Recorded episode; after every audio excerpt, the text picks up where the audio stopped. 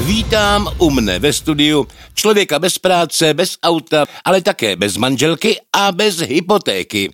Máte aspoň něco? Ani virus na mne neskočil. E, Necítíte od lidí závist? Ano, dnes jako zdravý nejsem schopen žebrat. Víme, že jsou díky pandemii zavřené hospody, kadeřnictví i kina. Jak je to s vámi? Žebrání jsem přetáhl na home office a žebrám na internetu.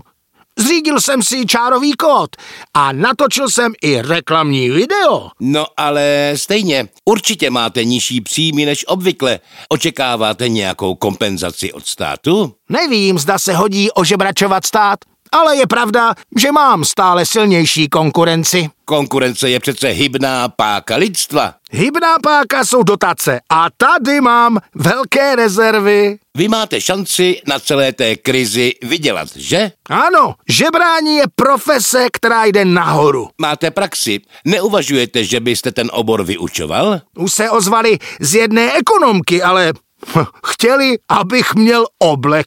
Ale to už byste nebyl vy, že? To ani ne, ale prostě mi ho ještě nikdo nedal. A máte vůbec nějaký plán, nějaký sen?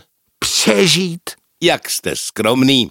E, Vy jste, jak se dnes rádo říká, udržitelný, Ano, mám velmi nepatrnou uhlíkovou stopu. mám štěstí, že vás mám vůbec ve studiu. Je tady teplo. Nemusíme nikam spěchat.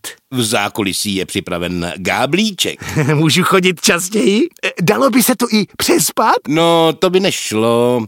Jsou tady drahé přístroje. No, já se jen schoulím do kouta. To známe. A dáte tip nějakému kolegovi a já pak nebudu mít kde pracovat. Co pak si myslíte, že chci skončit pod mostem jako vy? No, už jsme asi skončili, že? No jistě.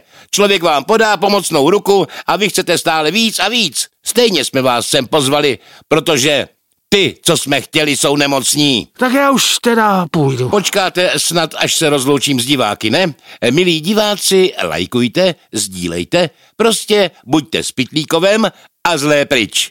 No.